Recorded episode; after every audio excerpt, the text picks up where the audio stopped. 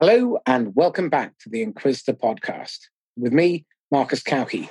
Today, it's a genuine delight to have Carey Smith. oh, yeah, okay. but would you mind giving us uh, 90 seconds on your history and, in particular, why you can speak both as well as sales, leadership, and investor?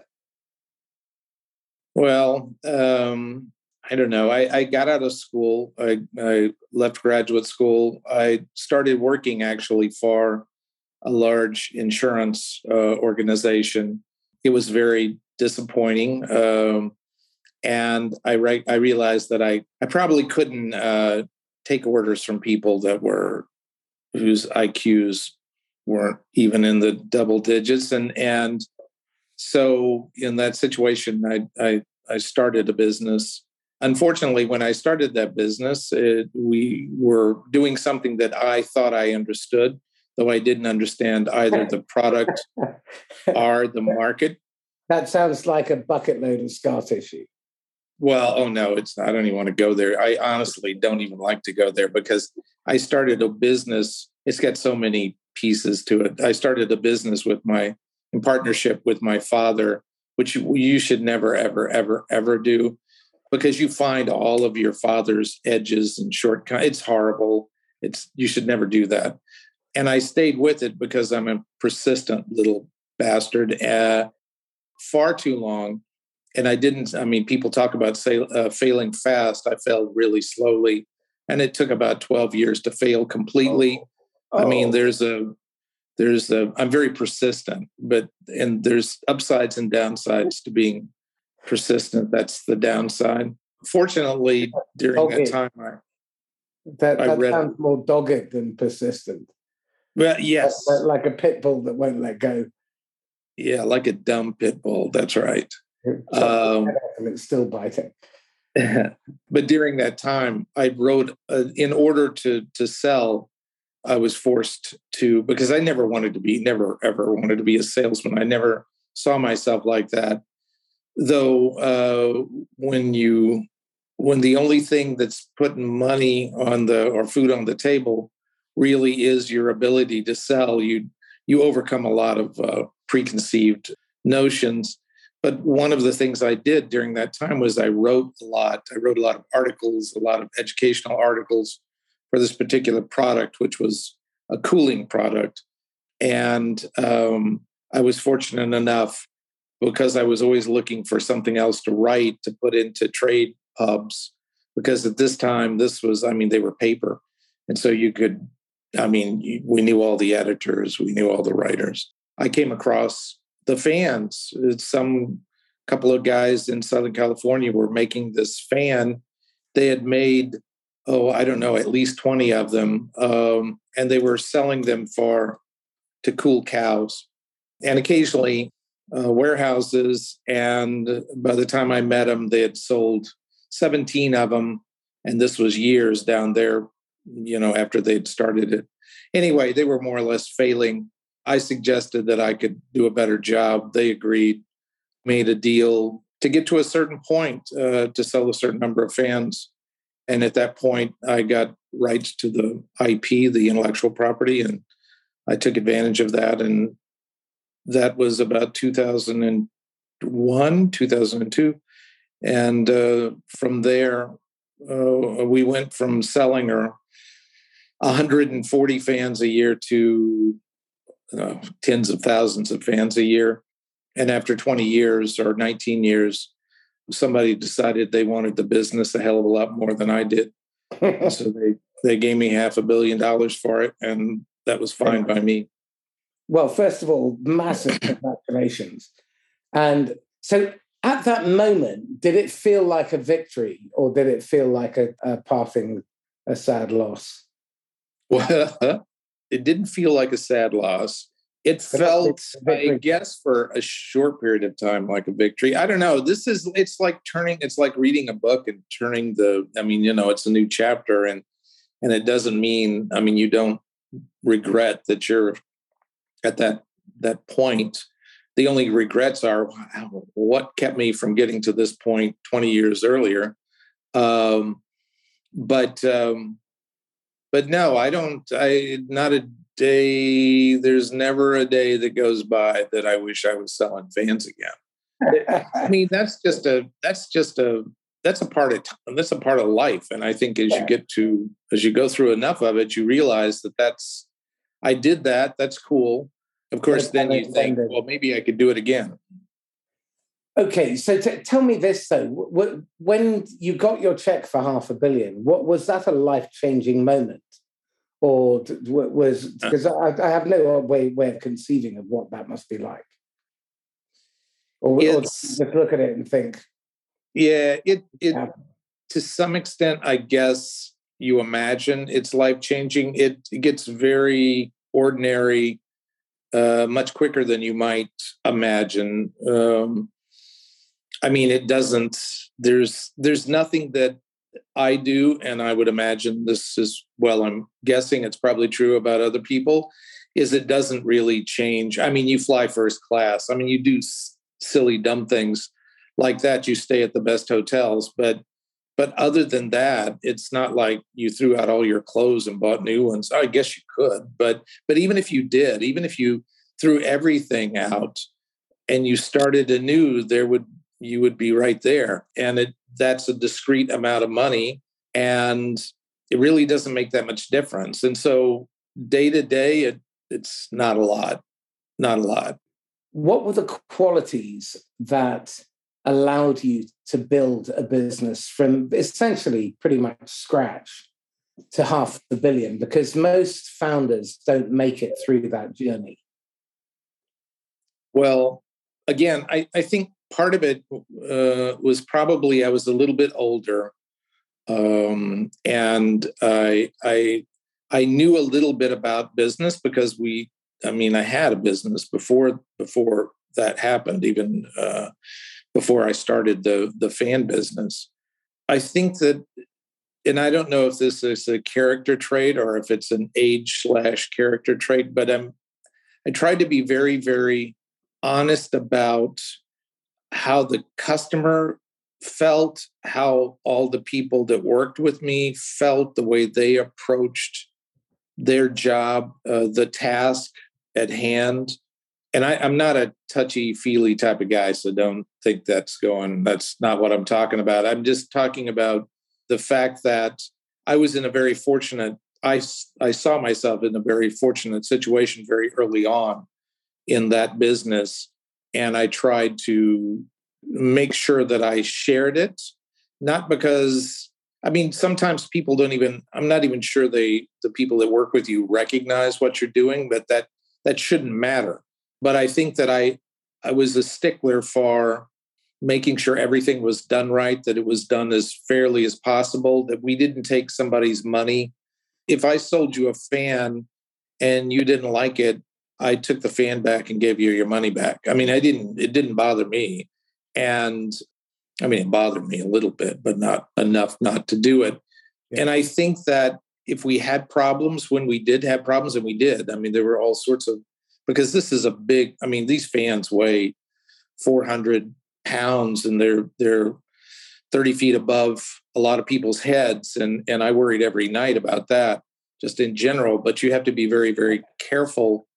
We were, we were, if if anybody thought we had a problem, we solved that problem regardless of what it cost to solve. And sometimes we spent an incredible amount of money to do that. But then at the end of the day, I could say to myself, I've done every possible thing uh, to provide uh, a safe product and a product that that the customers are very pleased with, and that the employees, the people that were working with me, appreciated and were proud to be a part of. That was a big deal to me. I didn't, I tell you, I did not worry about the money. I didn't think about the money. I never, ever thought about money. I just figured if we did it right, it would all work out. I know that sounds really, that may sound no, incredibly actually, naive. No, not at all. And that, that's very in line with my philosophy as well. If the customer is not at the heart of everything that you do, and if every person within your business doesn't have a window to the customer, then chances are you're going to create needless friction you're going to project that you're more interested in your outcome than their outcome. Yes. And they're not going to become raving fans. No, no. Uh, if you'll forgive the, my pun. Um, I will. And thank you. But th- there's something deeper here because that's built on a set of principles and values. And I'm really curious how you imbue that to the recruitment process and hiring people who share those values and how quickly you can identify whether you've made a mishire. The hardest thing in business is is hiring. I mean, is I mean, it, it just is. It's it's a crapshoot a lot of times. This sounds terrible, but I think in a lot of cases you can almost tell by somebody's demeanor when you're when you're talking to them just in the first few minutes of meeting them that this is all character i mean really is it's this is the simplest of interactions i mean we were probably doing this before we walk upright and you assess people and you assess their their ability to work with you to work with others i think that and even in those situations you make a lot of mistakes. I certainly did. I think where you compound them, and I would suggest that with uh, starting a, a business, allowing other people to hire people for you is that's the beginning of your at least if you're lucky i guess the beginning of your first mistake because alphas hire alphas betas hire gammas and deltas and god hell knows what what deltas hire. I won't even. I get government workers. I suppose I have no idea. Have, uh, have you noticed that people hire in their own image only weaker? Yes, that's what happens. That's the way it works. And a beta just gets lucky to hire somebody higher. Pardon? Well, then, but then from a sales perspective, that has really interesting ramifications because you sell to, you tend to send, sell to people that you can understand and you can get on with.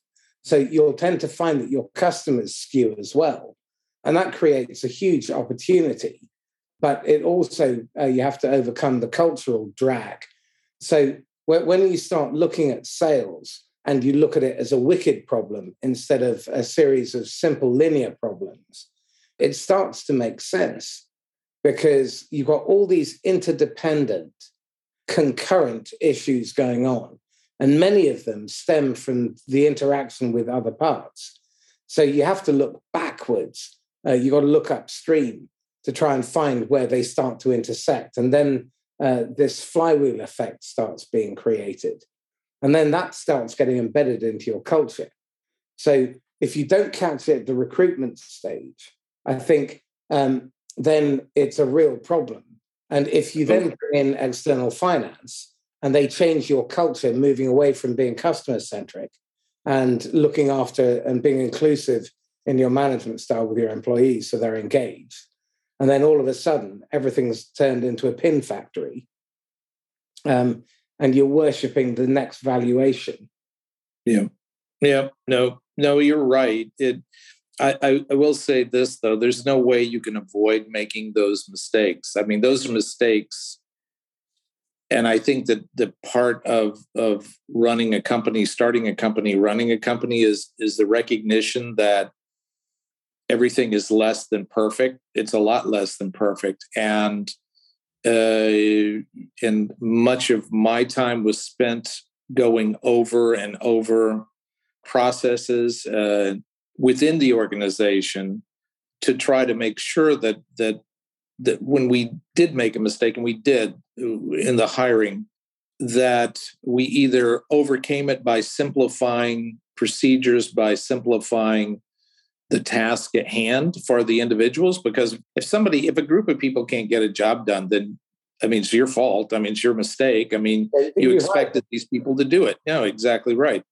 And and so it's it's it's incumbent upon you as the as the manager slash leader to to take care of that and that's part of what i think makes uh, running a business running your own business exciting it's it's it's intellectually challenging but it also involves a lot of you're paying an awful lot of attention to feedback loops and all sorts of things like that. And sometimes it involves the customer but uh, i mean ultimately they, it all does. But um, but you're trying to get you're trying to optimize the machine. And and ultimately at the end of the day that's what it becomes which is which in some senses is is is uh, a beauty to withhold but uh, um, but it's but but it's also eh, it can be kind of a grind i guess but i don't know. I kind of like that about it honestly. tell me this because i'm really curious about this. As you are scaling um, did you lead with growing your ops team or did you let sales run ahead of itself and then find that you had to play catch up. Probably the latter. I don't know how you do the i don't know how you do it otherwise. Sales is the sharp end of the stick i mean and if you can't sell it then it doesn't it shouldn't exist. And in marketing is simply sales writ large. I mean, is is is uh, you you can't affect people as deeply as you can because you're not talking to the individual, but ultimately you have to be able to sell. And if you can't sell, you're doing something wrong. And so there's there's something that needs to be uh, repaired. Um, and this this goes. I mean, we sold fans and we sold them a very rapid clip. I mean, we grew relatively quickly, not not uh, at a rate that a software company grows, but but we grew on average about thirty percent a top line a year. And when that when you could when you saw that that started slowing down, then we started looking for other products. And we were an engineering company underneath all of this, and and so a lot of what we did was was work on product iterations and derivations and but that was all to feed the machine that we had built which was this relatively arcane sales machine that I was very proud of and I don't think that I know I sold a company and they I think they dismantled that over a period of time because it wasn't standard. I mean, we we did everything directly. So if you talk to anybody about a fan, you were talking to one of our employees because we could control that message because we could control as much as you can possibly control somebody, but at least you can control their successes uh, and failures, the individual salespeople. But we controlled everything. And we were, I mean, when we started, we were obviously um, monopoly. We were the only people doing this. When we sold the company 19 years later, McKinsey suggested that we had an 85% market share after 19 years. And we all, we never, we never uh, sold. And we, our products were always about twice the cost of, of any of our competitors at the time that we sold because we started with zero competitors. I would imagine we had close to 100 when we sold the company the way that we stayed on top and the way that we drove the fact that we were much more expensive than anybody else uh, was related to how we how we ran the company um, because it was quality and it was quality people and, and you know you have to keep your eyes on everything in my mind about 40 years ago milton friedman came up with the great lie which is that companies were there to serve the speculators uh, in the form of uh, serving shareholder value. And that came first and above everything. And as a result, companies have taken a, a deep and dark turn uh, in the wrong direction, which is putting the customer at the end of this long chain of abuse as a forgotten afterthought. And I, I, I really don't think that, I really don't think that Friedman thought that way. I mean, I studied at Chicago. I, right. I, that is not what it's not speculators, it's investors. And when you look at it from a business perspective, I, I know where you're going and I agree with where you're going, but I think that it besmirches the memory of, of okay. uh, Friedman to say something like that because okay. so I, am being unfair and deliberately inflammatory. So correct me. Um, where, where, where, what was he trying to say? What he was trying to say was that you have to have you have to have a target. You have to have a easily recognizable and easily measured trajectory towards the target. And if you were simply trying to to serve your employees that's a completely different thing. Uh, you can't do it. And and because it's a it's a uh, it's a it's a virtuous cycle that the best way that I can serve my employees are by serving my customers. I mean, by dealing my customers the absolute best experience I can. The way I serve the community, because my employees and my suppliers, and in our case, we made we made very sure that most of the suppliers were within a 40 mile radius of where we operated, which had nothing to do with you know trying to help people it had to do with with quality control and you help by helping those suppliers by helping those those employees you're benefiting the community because that's where these people spend that money. And so if you're if you're generating 300 million dollars top line a lot of that obviously the vast majority of it is going to the community. And you can talk about you know hiring this group or that group but in the end in benefiting uh, specific groups but in the end you you do just like you do just what you suggested as relates benefiting individual salesmen. You you denigrate everybody else all the other groups. I it, the easiest simplest solution is benefit the customers. Everything will flow from that because you can make that case. You can actually that's something you can do. You can't really you can't really benefit the community without i mean where's the money going to come from? Where's the where's the employment going to come from? It comes ultimately from being able to negotiate uh, with the with the ultimate customer. That's who pays for it. That's who funds everything. Okay. you're just a vehicle. Uh, I, I, couldn't agree more. I, I love the way you think. So let, let, let me bounce some ideas off you, and I'd love you to rip them apart and fix them. So I think compensation uh, in the traditional sales operation is far too geared towards front loading. So you get you pay a lot at the moment for winning uh, an account, and the salesperson then gets to keep it for three months or a year before it gets taken away from them, and it gets passed on. Because again, most of the alphas who implemented predictable revenue models and turned sales into a pin factory never read the end, where Adam Smith says that um, that kind of structure actually is a bad idea because it's dehumanizing. But they never got to the end, and I suspect it's the same uh, with me and Friedman. uh, but um, I th- thank you first of all for schooling me on that. And I think the, the real issue here is that the customer needs to be at the heart of what you do. Your employees need to be engaged. And there was a study of the S&P 500 between 2010 and 2016 looking at employee engagement levels. And the companies that had high engagement levels had share price growth of 316% compound year on year higher than the rest of the pack. It doesn't surprise me at all.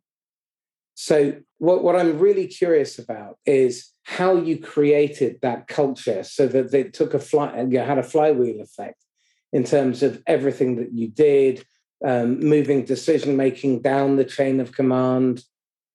Again, I, I think I know this sounds ridiculous, but a lot of this, if you take it all the way back, I mean, you learned this in kindergarten. I mean, this is, I mean, you share you play together. I mean, I think that if you're not part of the process, and I mean, as a leader, I don't think you can lead actually without being a part of it. People are, I mean, people are, they're social. And, and I think that the leader has to lead by example. And I think it's funny, or it's not funny, I suppose, but but odd when you hear about a leader saying that you know well i'm not responsible for that that behavior is you know something that the that the investment guys were into or that the production the engineers i mean like for example i think a good uh, is uh, boeing which was an engineering company, a very, very strong engineering company operating out of California until they were merged with uh, McDonnell Douglas and St. Louis, I, this, which is the middle of the country here, which has nothing to do with, I mean, aircraft grew, the whole industry grew on the West Coast and in Seattle. I mean, up and down that, that West Coast.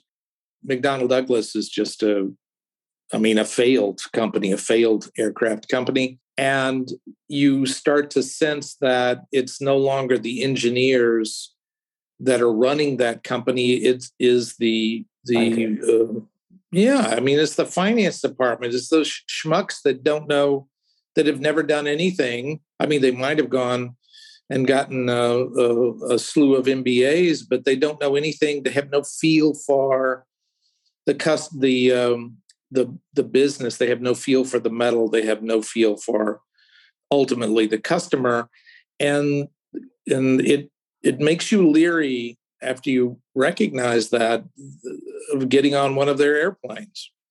Um, it, it, but it is a byproduct of the economic system that's grown up. Um, you know, you, uh, you, you look at the unholy rush uh, for revenue at the end of every quarter. But, but, and, but this is driven by, but see, this is where you have an opportunity. I think anybody that's related to the media has an opportunity because this isn't true. This this is the way it is. This is the way it's become. It doesn't have to be the way it that that it stays. It doesn't have to stay this way. I did this in a completely different way, I think. I really did. I did it the way I wanted to do it. It didn't bother me at all that I wasn't doing what other people did.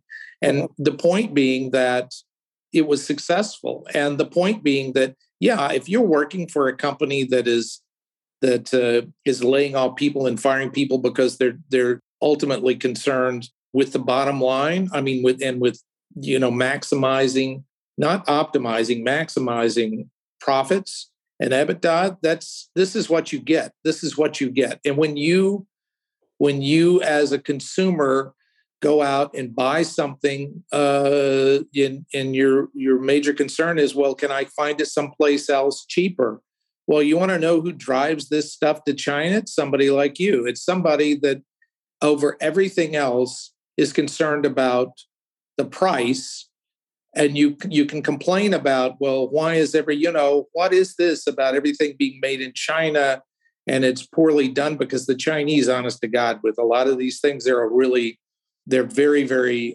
nice people, they're bright people, but ultimately they don't understand in a lot of situations the product that they're making. They don't understand this at all. And they make a product that conforms to what a banker or what a finance guy at a large company who probably owns no or very little equity in that company what they think about, what they what they care about. It's ridiculous. You don't have to do it that way. You can stand up and say, I'm not going to do this. This is a good reason to start a company and do what you want to do and run it the way you want to run it. Couldn't agree more. I mean, I'm, I'm not sure whether um, you, you were briefed. I'm a, a fractional chief revenue officer primarily, and I work in the area of strategic alliances, management enablement, and sales optimization. Um, but what I'm doing all the time is trying to work out how we can make sales a force for good. And uh, we, have established a community trying to discuss the difficult questions. And that's what the, the podcast is really feeding. It's feeding that movement. Yeah, I was that wasn't directed at you. Uh, no, no, no. I, I, I recognize that, but uh, I'm, I'm curious in terms of your the team that you built around you, how yes. diverse and how different were they in terms of perspective? So when you put their all of their eyes on a problem, you actually got a, a range of solutions and then ended up with better outcomes rather than a homogenized view, which only gave a yes. Person. Oh yes, no, I, I think that we're very, very collaborative. And this whole bit about people working from home, I mean, that's complete bullshit. It, it, it, it's fine if all you're doing is coding or, or writing an article on spec. But if you're actually, I mean, teams can't work if they're not team together. And when we used to have, it's sort of funny when we used to have engineering reviews, I would have people come in from all all over the company various times just to see what they thought about it because we had you would have crazy good ideas from uh, as relates engineering or design from somebody in the IT department or from somebody on the production line. It was you do much much better when you mix it up. And in terms of what they refer to as diversity today, typically I always think about it more in, intellectually, but but we we hired we never tried to hire anybody other than the absolute best people and in the course of doing that, we had people from all over the world. I mean, we had Ukrainians, we had Africans, we had Australians. Australians, imagine hiring an Australian. That shows how diverse we really were. Seriously. Uh, you can't you can't help but make fun of Australians. I mean, yeah, I know. Not... It's, only fair. Um, unless you're a Kiwi who they take the piss out of. So, um, so th- this has been a really fascinating conversation, and unfortunately, we're coming close to the end. And I, am really curious about the blind spots that you uh, that your team helped you to identify. I think my blind spot is I have a tendency to defer, not defer, I have a bias towards people that are intellectually aggressive. And sometimes that i mean it's the i guess maybe it's the salesman selling the salesman and i have to be very careful of that. And that's where it's great to have a team because they're not susceptible or not as susceptible to that as i think i am and what that means in terms of what we do today which is invest we do a lot of investing is that i'll be taken by the approach of a specific entrepreneur for whatever reason, but they typically are, you know, they grasp they grasp the problem, they grasp the their approach, they grasp the market, they have a feel for it. It doesn't necessarily mean that they know how to run a company. Running a company and and and and being a business starter or entrepreneur are two totally different things. And when you're investing, you really have to look at who's running the company and how they're running. And if I will say this, if they're if they're overly concerned with the bottom line, that doesn't get very far with the way we look at the world. So, so I guess that all ties it together there in a sense. Very interesting. Okay, so do you mind if I ask, ask you a really tough question? Sure, sure. How are you preparing the founders of your investments for what's coming up? It's very difficult. I mean, the way I look at it is there's lots of money out there, and so people, if they if they want to have investors, they can surely find somebody to invest. And most of that money is pretty dumb money. And we try to be more than that. I will say that on the one side, what it takes to be an entrepreneur and a business, then start a business is sort of a, as you mentioned earlier, bull-headed approach to things. I mean, you really are people not easily dissuaded uh, from their own ideas. It, consequently, if you invest in a company like that, you're going to have a hard time. Even, even I mean, I think I know a little bit about starting businesses and running businesses, and even though the people that we invest in will laud me for that, they're not the natural candidates to take advice. And so it's sort of uh, it's a weird it's it people don't listen very well. It takes them a long long time. I, I think our most our most successful uh, investments in terms of shifting the way that the uh, entrepreneur thinks it takes it takes it takes years. I mean they have to see it happen. And so, if they're smart they can change. So how important is there is it to have friction between the investors and the investees in order to come up with better outcomes i don't know. Without friction you've got nothing but i mean nothing happens with with with no friction but i don't it, it would be it's not it would be amazing if you could find somebody that would take your advice and do what you suggested but i'm pretty sure i wouldn't take my own advice if i was 30 years younger uh, so I, I can't blame somebody else for for not taking it. I mean friction has its but i don't uh, in, a i don't it, it, mm. well there's constructive conflict and there's destructive conflict yeah but you conflict is on a personal level is I don't think is ever any good. Uh, no. I mean, if you if you can if you can minimize, it's difficult. It's difficult.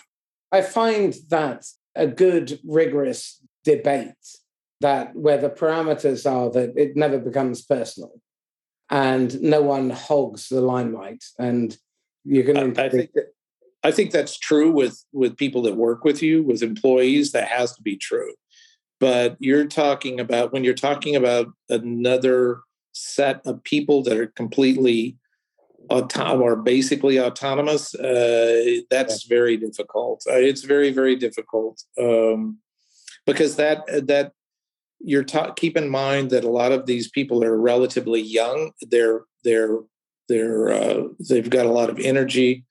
They're very confident um, and they're they're they're simply not they're not the sort of people that that roll over easily. And and so it what it takes for success probably success or exactly the things that that hold them back and it held me back i mean it's the same thing it's always the same thing so it's a it's a yin and yang so I guess the answer is, you know, you have to find the right level of friction because you can get to a point where you just absolutely loathe each other. God knows. Well, that, that, yeah, it's like it's like in sales, you never take the prospect to the couch. So help me understand this then. It must be really important as you're starting to build a business that's in the hundreds of millions to have a good, reliable number two. How long did it take you to find a good COO or CFO or whoever your number two I, was? Actually, I think one of my feelings was I didn't. And I recognize that, I mean, at some point, you have to recognize that you need a number two. I mean, you always want a co worker, but I didn't really recognize that fully until, gosh, I mean, 15 years in. And because of the way we ran the business, I I employed, I hired a lot of very young people that I trained because the this sounds terrible probably, but but hiring older people that and when I mean old, I mean I shouldn't even be talking about this. But delete that if you like. Here's the thing is that that when people I mean, when they get to a certain age, I mean, they can't change. I mean, they it's hard for them to accept new, yeah, it's hard for them to accept new ideas. And and younger people, you may hire a lot of them, and some of them don't work out so well. But the ones that do, the really smart ones, and there's a lot of smart ones, you can train uh, because they think the way you think because this is their first this is they're they're indoctrinated. I mean this is their first job out of school. And it turned out that by doing that i think it kept us very lithe in in terms of products and the way we approach things and what we did. But on the other hand it meant that we really didn't have middle management because we didn't hire for that. We wouldn't have ever hired for that. And so ultimately for a somebody to to be a, a partner in the business. I worked with several people, but I wouldn't suggest that they were the right people. Actually, there were people that were working in various departments that I had much, much more respect for in terms of what they thought about the business, and those are the people that I that I would uh, that I would work with more closely. Um, so I I did a terrible job at that. I really did a terrible job. I think. it can't be all bad. There are two things that are going through my mind at the moment that I want to finish on. And the first one is that um, in terms of when you face a problem, it sounds to me like your natural instinct is to lean into it rather than lean out. That's um, business. Right. Okay. So again, in terms of the people that you surrounded yourself with, presumably that's a critical quality that all of them would have to have at the, the senior leadership level. Agreed. Because I mean, what do you need people to? I mean, you don't need yes men. Right. You just don't need that. It's not doing you any good. If you can't tell me something I'm doing wrong, then I don't need you. That takes a leader who is willing to be vulnerable. Well, I think that maybe I think that that if you're honest uh, with yourself and you're honest with your business endeavor, you recognize that there's there's no way that you could get it right. I mean, the times that you thought that you always had the right answer, I mean, that falls away fairly quickly. I, that's not viable long term. Uh, you have to recognize that other people have ideas that sometimes are much much better than yours, and and and you have to probe you have to you have to make sure that they understand that that um, that you want to hear that and that they understand that if it's wrong so what i mean you can make a mistake and i think that was one of the things that that was helpful for us was the recognition by the people all of the people or most of the people in the company that making mistakes was I mean, it, it, didn't it didn't count against you. What counted against you was was not collaborating with others. If you made a mistake and you did it on your own, you were in trouble.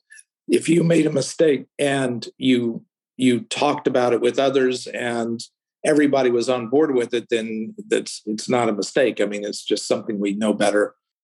Okay, this has been really fascinating. So I'm going to end on the crescendo question. And I'm really curious to learn your answer to this one, which is what's the best you've ever seen when it came to sales when you were the buyer? What was the experience like and why, why were they so stand apart?